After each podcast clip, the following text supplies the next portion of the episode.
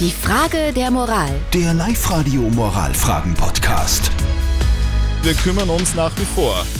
Die Frage der Moral, die von der Patricia aus Rohrbach gekommen ist. Sie schreibt, dass sie seit zwei Jahren schon geschieden ist, aber jetzt zufällig erfahren hat, dass der Ex-Mann sie damals in der Ehe betrogen hat.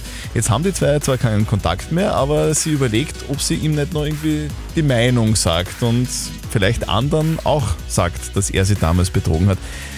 Was sagt ihr dazu? Soll sie das machen, ja oder nein? Das ist ein kleiner Teil der Meinungen, die bei uns per WhatsApp Voice gekommen sind. Das ist zehn Jahre her. Mein Gott, muss ich verkraften und fertig dann, ne? Ich würde sagen, wenn sie äh, wirklich abschließen will damit, dann sollte sie mit ihm einmal drüber reden und ihm sagen, dass sie das jetzt weiß und vielleicht auch enttäuscht ist von ihm. Und sie ist schon seit zwei Jahren vorbei. ist Schwamm drüber.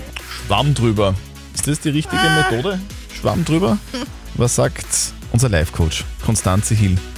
Soll sie ihm die Meinung sagen, ja oder nein? Überleg dir gut, was es dir hilft und wenn es dir was hilft, dann mach es. Also ihn kannst du ja auf jeden Fall konfrontieren. Ob es was bringt, wenn andere es wissen, ist immer sehr fraglich. Aber ja, mach dir da Luft, warum nicht? Okay, also ganz klare Antwort. Luft machen. Wenn du, wenn du Lust drauf hast, ihm die Meinung zu geigen, geig ihm die Meinung. ganz einfach.